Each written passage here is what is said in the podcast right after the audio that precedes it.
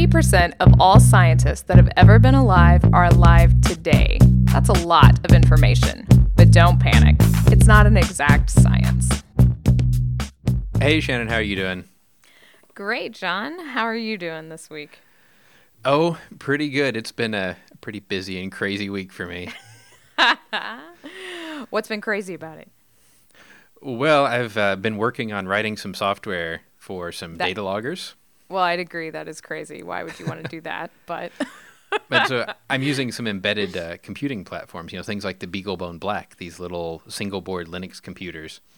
And uh, I managed, since it's mounted to a metal backplane, to short across my power supply on accident over the weekend.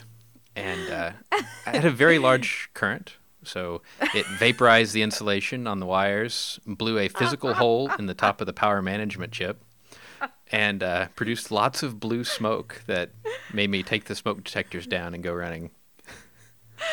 that is amazing. like you coded your way into a fiery storm of motherboards. That's amazing. But uh, yeah, so I have to replace the parts, and then was very careful to uh, make sure that that cannot happen again by changing my design a little bit. Uh, things are going pretty well. I'm getting some nice data rolling in. Hey, well, in the scientific method, you learn more from your failures than your successes, right? I, I do learn from my mistakes. Uh, that's what I tell my students. Hey, that's uh, that's pretty exciting. So, fired the apartment. Okay, nice. Yeah, yeah. But uh, it looks like from watching the news that you had a pretty exciting week yourself. It was windy. Oh, Twister quotes. Um, yes. So we had a tornado go through our neighborhood this week, and it was really terrifying. So yes. One of the perks of living in Oklahoma is you can have uh, free house Oh. relocation. Oh boy, that's right. Um, my son today, as we pulled into the driveway, said, "I'm really glad my toys didn't blow away this week."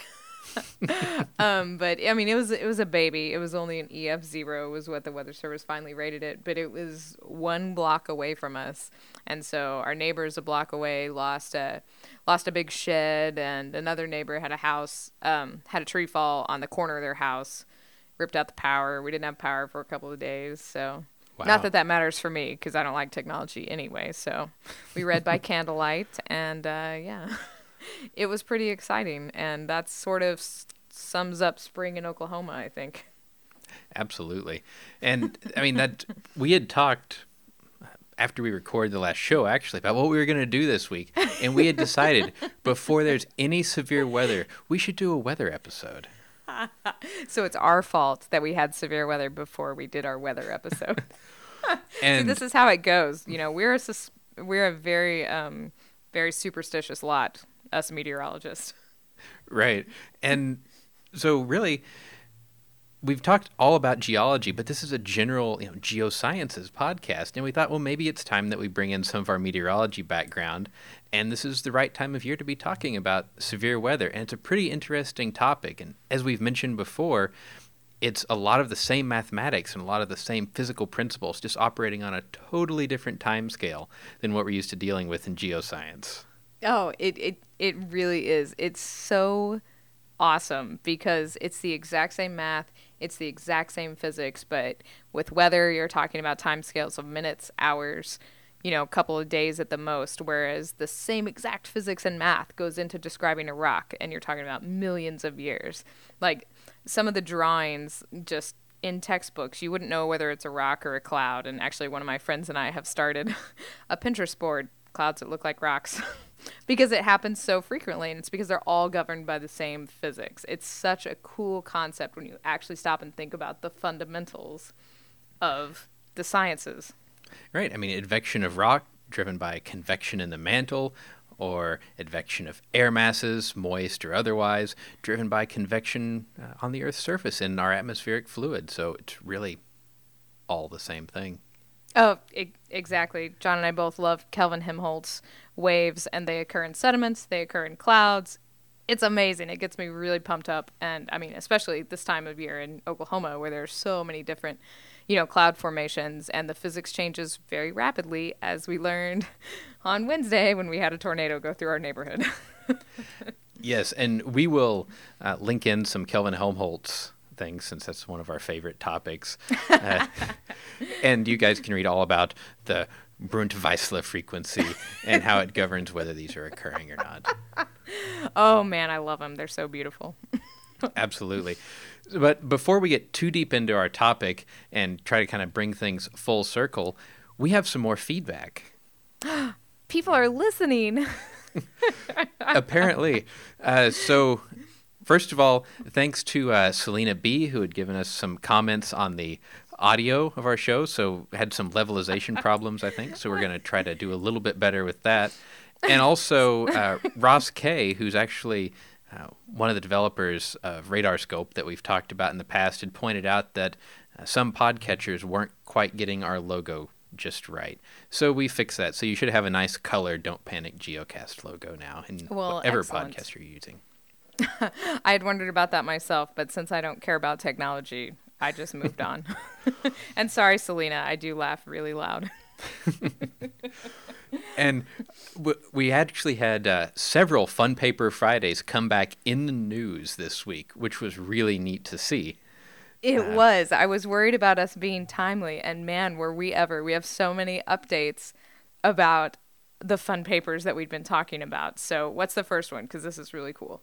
Well, the first one, you'll remember a week or two ago, uh, maybe two weeks ago now, we talked about NASA capturing an asteroid and that there was this kind of big drawstring approach or the snatch and go method where you're going to land or almost land, grab a little boulder, and bring it back. And they announced that they've decided to go for that technique and they're going to launch in 2020. So, yay that we're talking about, you know, moving forward and launching, but I'm super sad because, like, my mental image of a robot with his little drawstring baggie of rocks walking around really makes me sad that that's not going to happen. And but, if you're you know, the snatch and grab is good too. Absolutely. And if you're interested in a lot of these kind of spaceflight topics, really highly recommend you check out the Orbital Mechanics podcast. They've got great, it's an every other week show with an absolutely massive amount of information on not only current things that are happening, uh, but some background too. And just a really awesome show to listen to. Oh yeah, the astronomy nerd comes out hardcore with this podcast. It's super it's super fun. So when you're not listening to us, go over there and listen to these guys. All right. And the last, actually, not the last, there's two more updates. Jeez, we were. I, I'm telling you, like these fun papers have been awesome. So the the next one came from uh, the BBC, and so all right, that should automatically lead you to think, well, William Smith. So the father of geologic mapping, um, one of his seminal geology maps was rediscovered um, in a museum there. They knew this map existed, but it had been missing for about 50 years, and they just found it. Yeah, and they said this was had to be in the first 50 made. It was incredibly early in the run. Yes, exactly. And it's just beautiful. It's this wonderful sort of um, succession of some of the strata. So it's basically a stratigraphic column that we use in geology virtually every day. If you're a geologist, you're looking at a stratigraphic column. And the coloring that he has done and it's just it's magnificent. Like it's unbelievable that this was done by hand. It's a beauty to look at. Yeah, so they said that the geography and the strata were printed from copper plates, and then that the watercolor finish was done by hand, like you just mentioned, and that you would actually kind of saturate the formation boundary, and then somehow they flowed the paint back up so it faded, and you got this really kind of iconic look. And there's some great pictures of it, and the entire thing has been digitized. So look in the show notes for the link. It takes you to a Flickr archive where you can look at every single page of this map, and it's divided up over something like 15 sheets, I think. Oh, it is it is a work of art. It's unbelievable and it just makes me even more excited to go make geologic maps cuz it's amazing. So, that was our second update. What else do we have? All right, the last one has to do with a fun paper that I think you may have found this one actually, uh, Oh. that we did quite a while back on radio bursts coming from space. and the So- real time detection of one at the Park Radio Telescope or Parkes Radio Telescope. I want to say I I can't even talk about this because this update scares the crap out of me. um, one of my massive fears is aliens, and you know this update says that they exist, and so that's really scary for me. Well, that's that's going a little bit far, I think.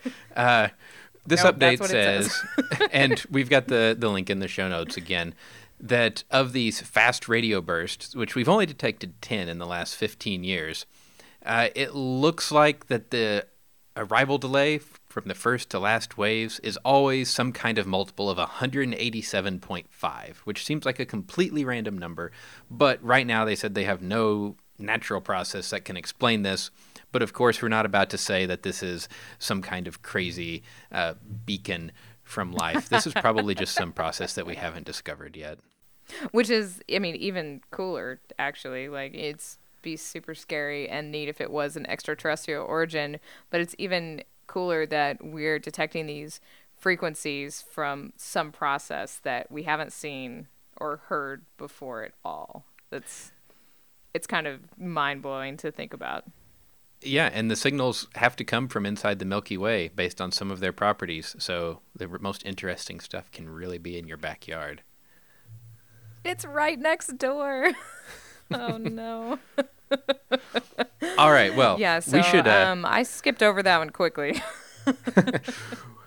we should get in back into our topic today of weather and severe weather. So we don't have a really stringent outline for this. So Shan, where do you want to start with this topic? Well, uh, John and I figured that we could nerd out for hours on meteorology, so we're gonna try to, you know, keep it keep it contained because I'm sure it will be one of many meteorology shows where we delve into things. But like like we said before, severe weather season starts really ramping up, even though here it already has. Um, I just wanted to talk about because it's something that I get asked about, and I know John, you do too. As soon as anyone knows that you're a meteorologist and there's bad weather coming, they constantly are asking you about it, right? Which is great. It's I mean, that's what you know. Meteorologists are there to disseminate information, so that's good. Um, but everyone always asks me where I get my weather information. And Yeah, I'm I mean- you get the same question over and over. Yeah, people want to know what website do you go to, what forecast do you believe, why is my forecast changing every hour, eh, so on and so forth. So I just want to encourage everybody to visit their local weather service office homepage and get used to that homepage. These guys put a lot of effort into making this very public friendly. And it's the first place that I go, and I guarantee you it is where many of your local television meteorologists go as well to get information. Absolutely. The Weather Service Office is an invaluable resource, and their webpage has a lot of information. And it takes a while to get used to where it's all buried because there's so much of it. Yes, that is true. Um, but I mean, it's really it's fun to poke around. There's all kinds of stuff about like your local climate, in addition to all the words that they use that you may not understand. There's all kinds of like glossaries for these words in there. It's very public friendly, and I think a lot of people don't really realize that.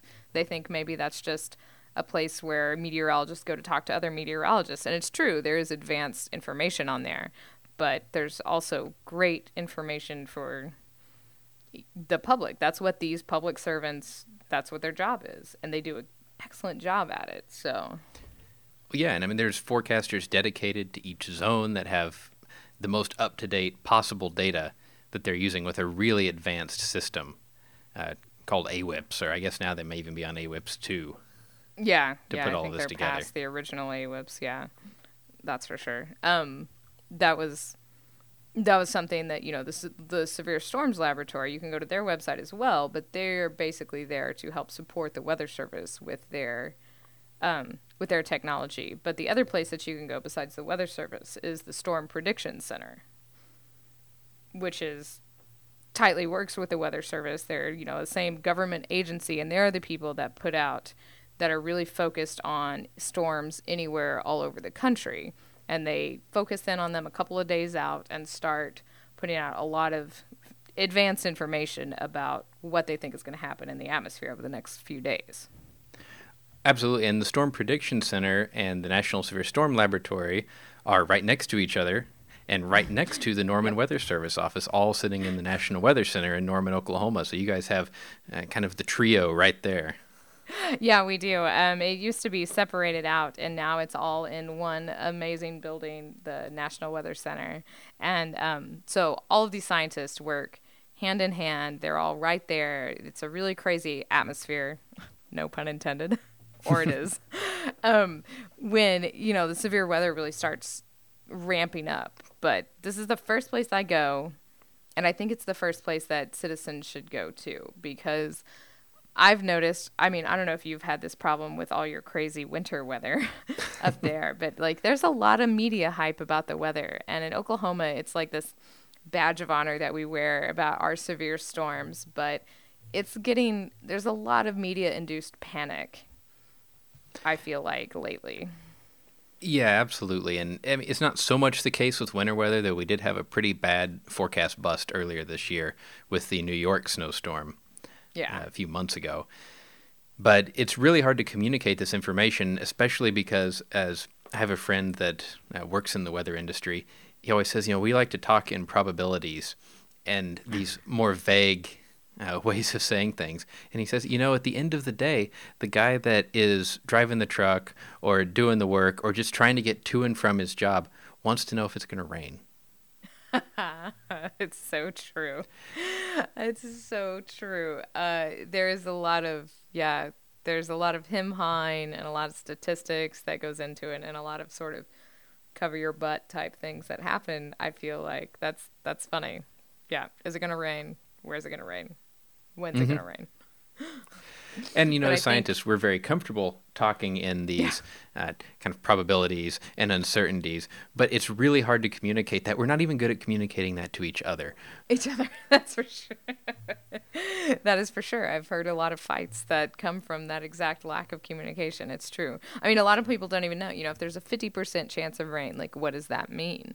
We've done a bad job communicating to the public, and this is this is an overarching science problem in general. Is that scientists are nerds, and we have a hard, hard time talking to not nerds. and so, you know, I've talked to a lot of people that think when it says 50% chance of rain, they think that means 50% of the area is going to get rain, which is not at all what that means. But I've had that question posed to me hundreds of times, and that's not. I mean, I think it's our fault that people don't know this. We need to communicate this these things better you know these concepts and this wording that we use we need to find a better way to get this information out there. And i think the weather service is doing a good job at providing those tools on their websites. Yeah they've really updated the the interface a lot over the past even five years or so. Oh, and oh even in the past year great products it. yeah i mean the past year i'm on um it's just sort of like a beta testing thing for you know do you like the look of this? Do you like the look of that? And it's like they've changed it in the last six months to make it a more user friendly interface. So it's really it's really something they keep up on and they they work on a lot because this is where you should go. Like people ask me where I go, that's where I start. You know, mm. the Storm Prediction Center, um, their outlooks and forecasts I feel like are a bit more advanced. I mean, certainly they're there for the public. The public can use them, but they use a lot of really advanced terminology, I feel like. And so, you know, that may be a bit overwhelming for people. But yeah, the Storm Prediction Center outlooks are a little bit tougher to digest generally. Yes. And I, I do find it fascinating that if you ever go on a tour through the facility, you see the analysts in the Storm Prediction Center that are actually hand contouring observation maps and still doing it, you know, the very old fashioned hand way, coloring it, even though we have some great contouring programs, just because you get to know the data better. So these are people that are passionately involved in trying to make these weather forecasts as good as they possibly can be. And you're not going to find that anywhere else. No, that is such an excellent point. I love that so much. We used to do that when I worked in the severe storms lab you know, it, we'd know a couple of days in advance when things were coming. And it was sort of the thing that all of us student workers would do is that we'd pass out blank maps and we'd pick, you know, are we going to contour the 800 millibar levels or anything like that. And so that we'd get together, we'd hand contour it, and then we'd talk about it and move on. And it was just something we sort of did to help learn, but to point out that the highest level professionals still do this because taking the time to analyze that data helps them get a better idea about what's actually happening. Yeah, and you know things as the meteorologist or as the scientist that the algorithm doesn't. For example, you know that your isobars should kink around a front. And we're not going to go into all the details of why that is, but the computer doesn't necessarily know that, and it's just going to contour right through the front unless you have Right. very dense surface observations, which we don't. Exactly. And computers in general will often make bullseyes around, you know, really high highs, really low lows, and that sort of distorts the rest of the contouring. Um, and this happens for geologists that are contouring too. And I feel like the the effects of that sort of weight on these like highs and lows makes the rest of the contouring less meaningful. And unless you understand that, you're going to use these models in an incorrect way. And you know how I feel about models. Yes, we do know how you feel about models, and it, it's really an interesting thing because we've talked about real data in the past, and that real data is kind of messy. And like you said, the computer will draw a bullseye around something when you can look at it and say, you know, that station's been acting funny for the past few weeks. right, Uh, exactly. Maybe there's a rattlesnake in it. And so, Yeah, maybe there's a snake in it. Maybe there's uh, you know something that's clogging the rain gauge. Uh, maybe the fan in the enclosure for the temperature sensors has failed and air is no longer properly circulating. There's a thousand things that can go wrong with these instruments, and if you believe every single one of them, you're going to get burned eventually. models are always wrong. Some are useful.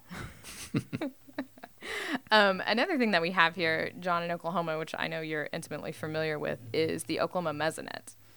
And so their website, just mesonet.org, is amazing because Oklahoma does not lack for weather weenies at all. right. And the information um, with these Mesonet sites, so what they are, are these little individual sites. There's one or two per county. We have 77 counties here in Oklahoma. So that's a lot of weather information. And they provide a lot of really excellent uh, data for anyone to go look at. Yeah, and it's so dense that it's really incredible to be able to watch fronts march across or see the effects of like cold pools from storms and all kinds of really interesting things that you normally don't get to see on our national, uh, pretty sparse weather observation grid. John means that the, the data is dense, not that not that the people who run the Mesonet are dense. Um, um, it's absolutely true. Uh, it's such a neat website because they do all this color contouring, and it is it's those little small scale things that you wouldn't necessarily see elsewhere. I mean, even our radar data over the country, you know, radars see a really long way, but there's a lot of places where you still can't see a lot of things. But this Mesonet data is just amazing. The amount of instrumentation on each of these Mesonet sites is quite vast.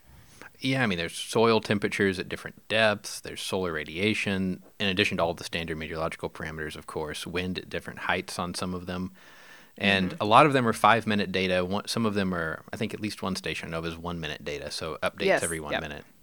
Yep, yep. It's a really high resolution stuff, and you can pull a lot from it. Um, anyone in Oklahoma or interested in Oklahoma, I would highly recommend that you go to the Mesonet website, and our state climatologist puts out this thing through the Oklahoma Climate Survey, and it's called the the Weather Ticker. And so it's an email and he's hysterically funny. But besides that, he runs down and he breaks down all these sort of meteorological jargon in words that are super easy to understand. And he usually highlights like different things on the Mesonet um, that, you know, citizens, normal citizens, even meteorologists probably don't know all these things that exist. And it's a really informative um, email that comes out, you know, once every four, five, six days, depending on what's happening with the weather. So I highly recommend you to go and sign up for the ticker as well. Yeah, even if you're not super interested in weather, if you're just an instrumentation geek like I am, or if you just like science in general, it's pretty fun to read some of these things. Oh, his graphs are amazing. Like the graphs that come out, the meteograms that come out of these mesonet stations are yeah if you're just a data junkie in general it's unreal and, well and you can kind of think of this as the transportable array equivalent in meteorology you know in seismology we had this giant experiment that marched across the us with a really dense network of seismometers and we've got some of the best pictures of you know, the crust ever really from this right. great instrumentation set and it was a really neat thing but this is just in one state, but it's fixed, and we have a very long time series of data. And you can pull out some really neat things. Right, exactly. A lot of these, um, a lot of these stations have been in place for decades.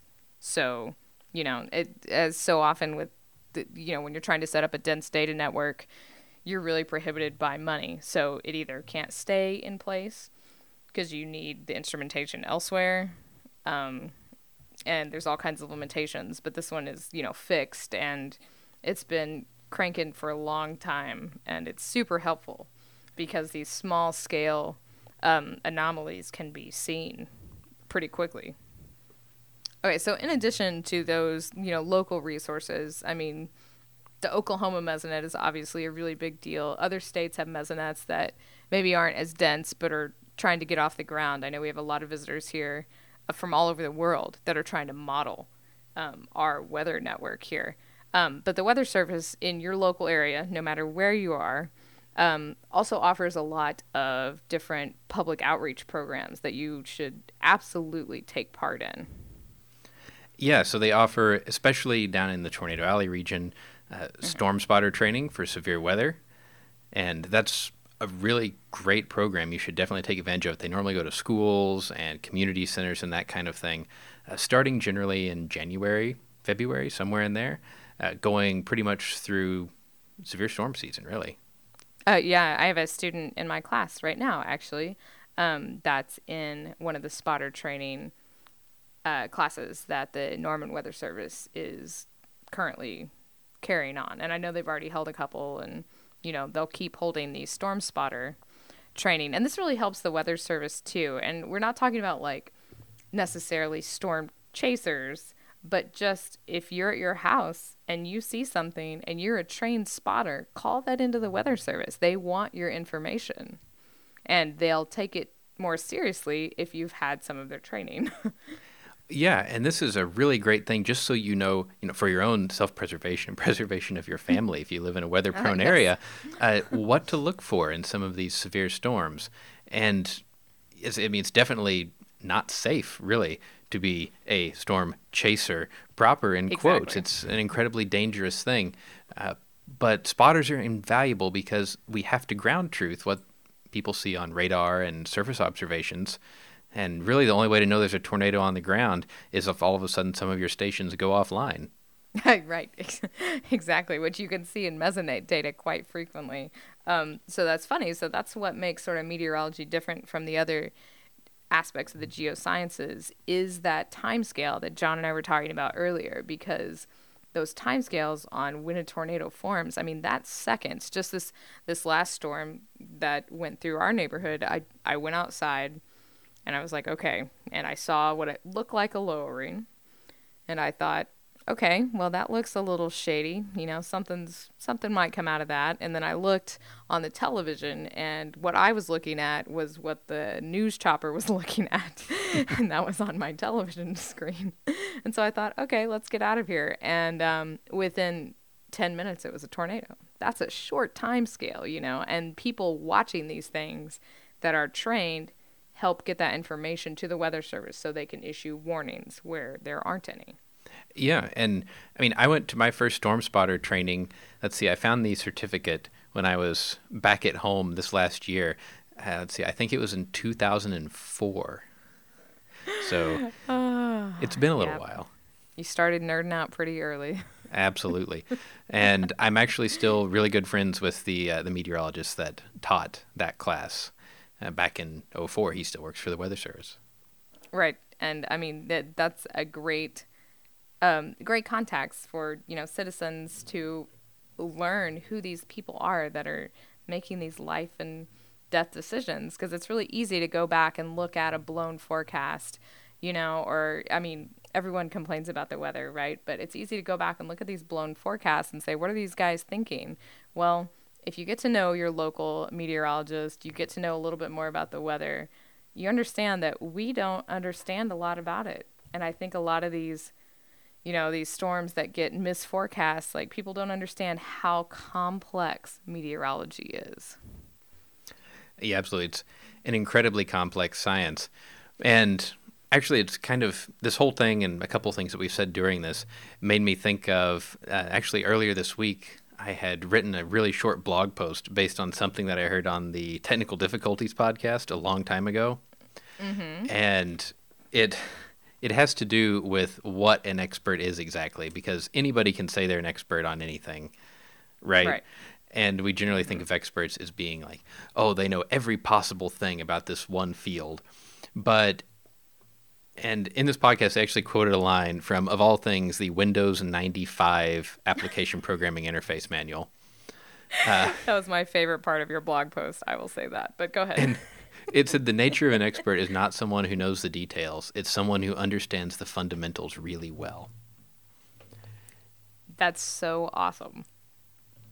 And yeah, and it applies. So I mean, of course, not only to geoscience, but especially in this case, because when you're looking at a complex meteorological situation, you don't have that much data generally. Even if you're in Oklahoma right. and you have very dense spacing, right. the spacing is nothing compared to the scale of a supercell storm. Exactly. And you have to understand fundamentally and physically what's happening and why it's going to be happening, and be able to infer that from the data available to you all very rapidly.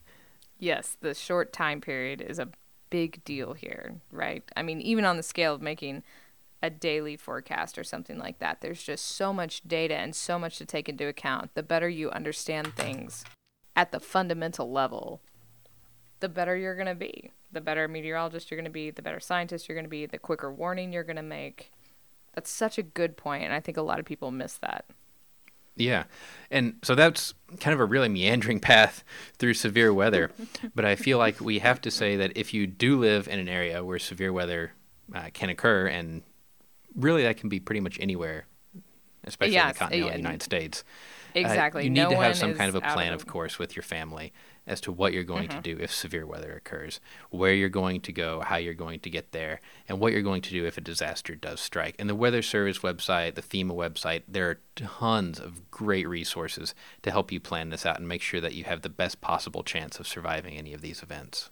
Absolutely. I mean, people um, in geology, to bring this back full circle um, to what we usually talk about, um, a lot of people spend their field seasons out west. And out west in the summertime, something happens every afternoon and it's rain showers. And it's like so many people are killed by lightning. But if you just know some fundamentals about lightning safety, it doesn't have to be a hazard anymore. You know, last year in Rocky Mountain National Park, there were three or four people, hikers, that were killed there by lightning. And it's just, it's a shame, you know, just paying attention to some of these basic weather safety and knowing about your area and knowing about your forecast will help alleviate a lot of these senseless deaths, you know. Yeah, and severe weather doesn't just have to be tornadoes. Like Chan said, it can exactly. be lightning. Uh, we get hail here in Pennsylvania occasionally, and there have been cases where people have been basically bludgeoned to death by large hail because they were caught outside. And it's not a situation mm-hmm. you want to be in. I know there was a runner in Oklahoma that was out exercising several years ago, and what ended up saving him is he jumped in a dumpster and then in someone's pickup as they were driving by, huh. and he was severely beaten by these large hailstones. So you're right. That's you have to think about all these different uh, different ways that the weather and could turn bad in your area, and there's so many. Flooding can happen anywhere and everywhere, and does even in dry climates. Floods are, you know, really common when you get a lot of rainfall and so that's another that's another reason just taking the time to learn a little bit about it and to pay attention to your forecast from an expert um, can help you be weather aware. So, geologist, field safety, you need to know a little bit of meteorology. oh, that's right. I think they all just count on me to uh, tell them more than they've ever wanted to know about meteorology.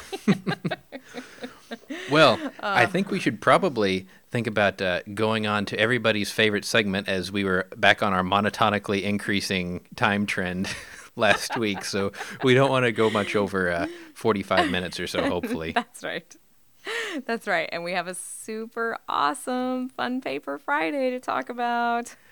We do, and I think we should mention our recording date for this week's show. Yeah, it's April Fool's Day. Yeah, so we're recording this on April 1st, and everybody loves the April Fool's jokes that nerds play on each other. Oh man, do we ever? It's super great. I mean, my listening to NPR on April Fool's Day is my first thing I think of in the morning. so, Science had a paper that said uh, a spacecraft that was crashing into Mercury heard like agonizing screams in different languages and uh, but the one that we chose is actually from the journal Nature. And the title of the paper in the zoology section is Here Be Dragons. Oh, man. It's so great. I will say this is an incredibly well written paper. And I know uh, one of my contacts on social media uh, said the other day something about what's a few orders of magnitude between friends, referring to a calculation, and my reply was, "Well, a nature paper." And this uh, this is kind of in that vein of tongue-in-cheek humor. Oh, it it is though. It's so that was the first thing I noticed about it as well is that it's so well written and it takes into account um all these basically the anthropogenic effects on our climate is repaving the way for the age of dragons. yeah, and so they say that, you know, in the early medieval period, it was this really paradise for dragons. We had warm temperatures, lots of knights for them to battle. And uh, one of the great lines of the paper says it was also a time when wealth and status were measured in terms of gold and silver, the preferred nesting material for Western dragons. Western dragons. and so they go on to tie this into how the economy is downturning. More people are trying to find these get rich quick, like treasures, basically. Yeah. and because of us starting to exploit these treasures, we're rediscovering dragons whose hoards these treasures belong to. Well, and not only that, it says that the the dragons have these stir events where they'll awaken to check and see if it's a favorable climate for them. And uh, let's see, it says the first stir coincided with the depths of the Little Ice Age and a bewildering lack of knights. so they went back to sleep, of course, because there was their favorite combatant and food source was unavailable. yeah, but unfortunately, you know, with global temperature rising, says maybe the next stir, maybe they won't go back to sleep. Oh man, there's even a great graph graphing temperature anomaly over time and the dragon's unigram probability of reawakening. Right. So this is this is basically the popularity of, at least the way I read it, that that would be the popularity of the word dragon or dragons in literature. Right. right. Yeah. Unbelievable. so there is some data in this paper, and believe it or not, there are some citations. I haven't looked them all up, but I'm guessing that they're also April Fool's articles.